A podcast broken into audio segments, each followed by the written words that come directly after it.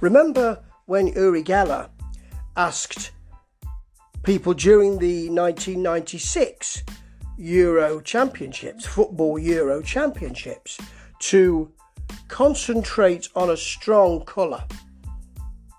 He, concent- he said he asked us to concentrate on a blob on the screen. It was an orange blob because orange is a strong colour. What he didn't perhaps realise was that we were about to play Holland and their shirts are orange. Mind you, we did beat Holland and pretty smartly.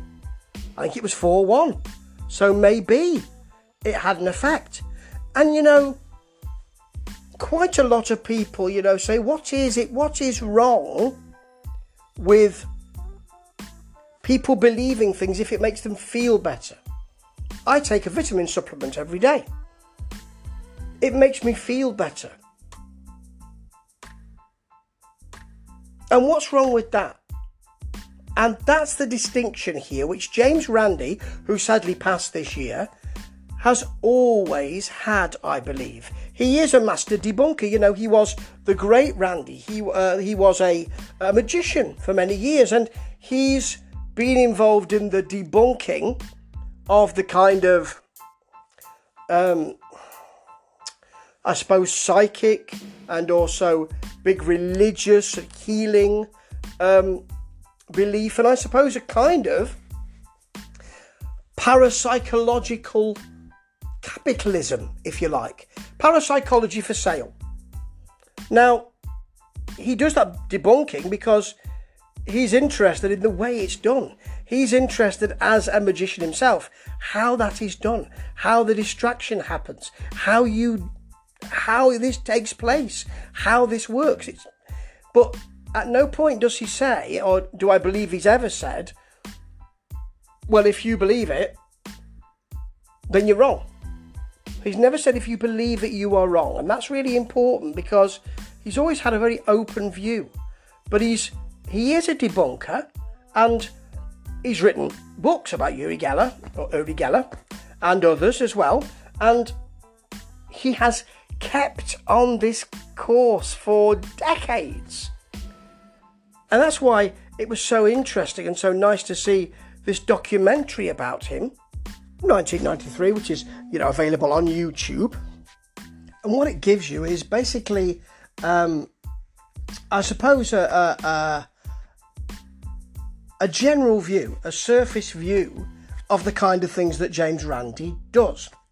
First of all, James Randi is a very polite, very nice American gentleman um, with a big white beard. He's a kind of cuddly gent, but with an incredibly sharp intellect. So what this gives you is the things that he has done. Of course, um, so it's a, it's a sort of uh, whistle stop tour through the big things that he has done and the, and the, things that he wants to debunk. And of course, first up is Uri Geller. You can read his book about Uri Geller if you want all the information. It's a great read.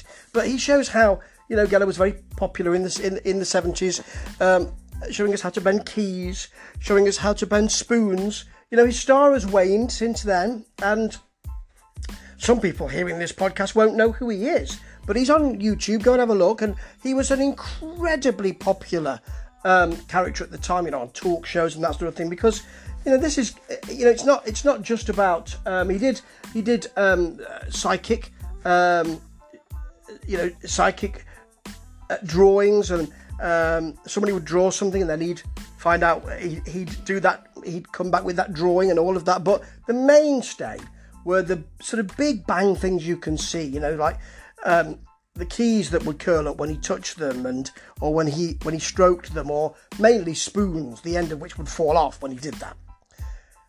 And what Randi does is he said that, you know, he, he's a friend, James Randi, it seems, of The Tonight Show when Johnny Carson was on there because Johnny Carson was a magician. You know, once you're a magician, you've got that magic circle situation going on, haven't you? So he got in contact with James Randi when Uri Geller was coming on. This would be a big event for Uri Geller. The Tonight Show was massive in America, and this would be a huge um, deal for him, I presume. So what uh, James Randi suggested they should do is don't let him bring his own equipment. Don't let him bring his own spoons. Don't let him bring his own stuff. Provide your own. which Johnny Carson did. And it shows you the quite tortuous, actually, and quite difficult to watch moments where he's got little a bit little um, metal canisters of water, and he said which is the which has got the water in it. They then have to go off screen. We'll be back in a minute. They come back, and Uri Geller's getting a it seems a bit snippy about you're asking me all these questions. You know, your your assistant came to ask me in my dressing room uh, the kind of questions you would ask, and I was very, I'm very surprised you're asking these questions. Uh, you know, what you're looking at me, you're regarding me, and really looking at me. And Johnny Carson said, well, you know. I, I want to see how it's done. I want to see if you can do this, you know. And he couldn't do it. He said he didn't feel strong enough that night. And the clip is quite damning, really. Um, it does show that he really couldn't do that on a big stage there. And there's more to Uri Geller and um, James Randi's uh, tussle, uh, and legal tussle actually. Uh, he mentions that he, he, he got a prize, um, James Randi, but unfortunately he went into fighting court cases against people like Uri Geller. Um, but there's more to it than, than, than this, and there's there's there's interesting stuff to read about this, and read Uri Geller's books as well because it's important to see his side of things too. We also see um, a sort of faith healing televangelist.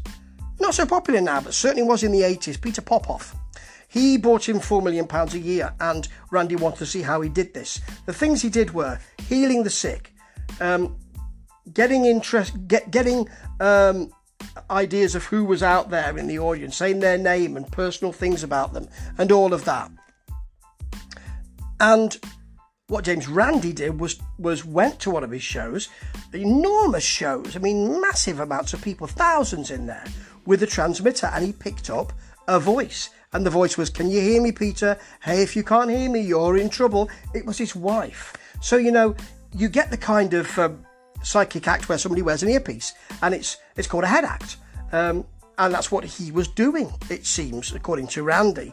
He was uh, getting the information fed. People would, when they before they came in, would would, would fill in things called prayer cards with with information on there and some very personal information. So he could get a name, he could get where they lived, he could get what was wrong with them, he could get information about their family from the prayer, cards, which were then fed to him. And James Randi just um, just feeds it at the end that he then went to, uh, he then had a recording with the transmission from his wife on top, went on the Tonight Show, aired that, and Popoff declared for bankruptcy in the 90s. Yes. He also went on the Tonight Show to show how some people in some cultures do operations without knives.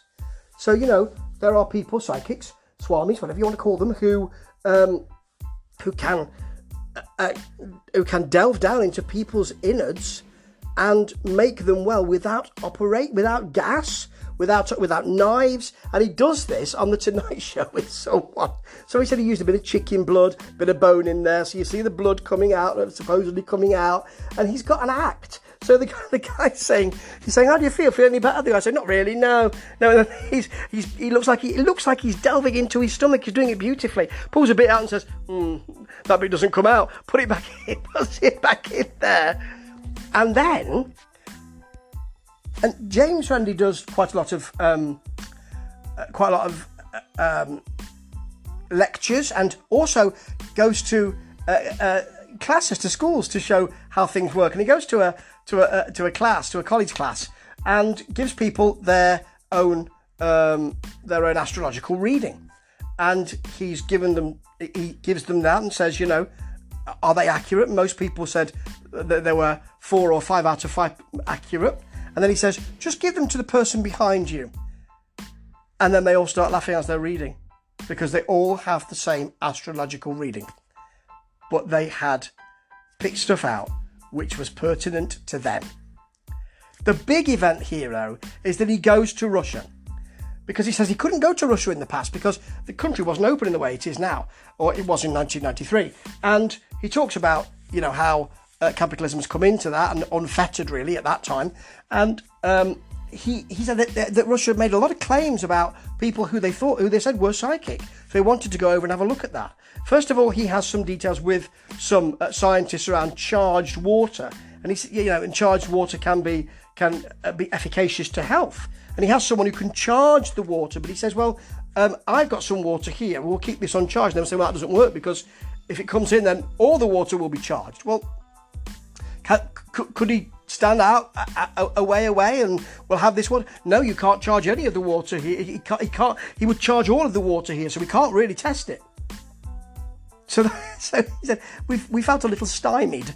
And then he goes to see two ladies who um, two women who are they say are psychic and can uh, give a psychic reading from a photograph so he gives them a photograph and they come back to say he's had quite a lot of sporty time, he's good looking, he's, you know, what we feel about this. And just touching the photograph is that he's, he's played tennis or he's been in Switzerland.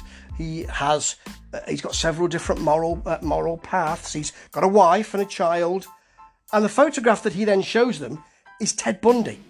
Now they don't clearly know who Ted Bundy is because he says, you know, you, you, you just well, he had he had something that happened three years ago, which was life changing for him. Um, he's, you know, he's, he, uh, and he says, really, what they should have picked up on is that um, he's a mass murderer, really. And he did have an event that changed his life four years before this documentary. He was he was executed, but I'm not going to give them that kind of um, largesse to say it's a year before. One thing they do do is that they talk about, well, you know, why, you know, if you could talk to us, and they're talking through an interpreter, of course, if you could talk to us, then we could have a better reading.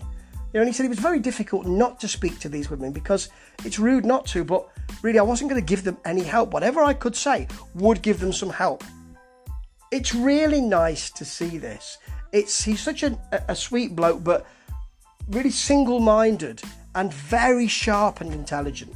It's just an overview of what he can do, and nice to see. It's a five out of five because I love James Randi and his work, and I love the debunking of that. But you know, he never says you are wrong for listening to this or for believing in this. If after you've seen how it's done, you do not believe it anymore, that'll be your choice. But let me show you how it could be done and how it may be done, and then see what you think about it. It's great to see, and it's a, a really good jumping off point for lots more documentaries and books he's he's just great, and to me, he always will be the great Randi. Ta ta.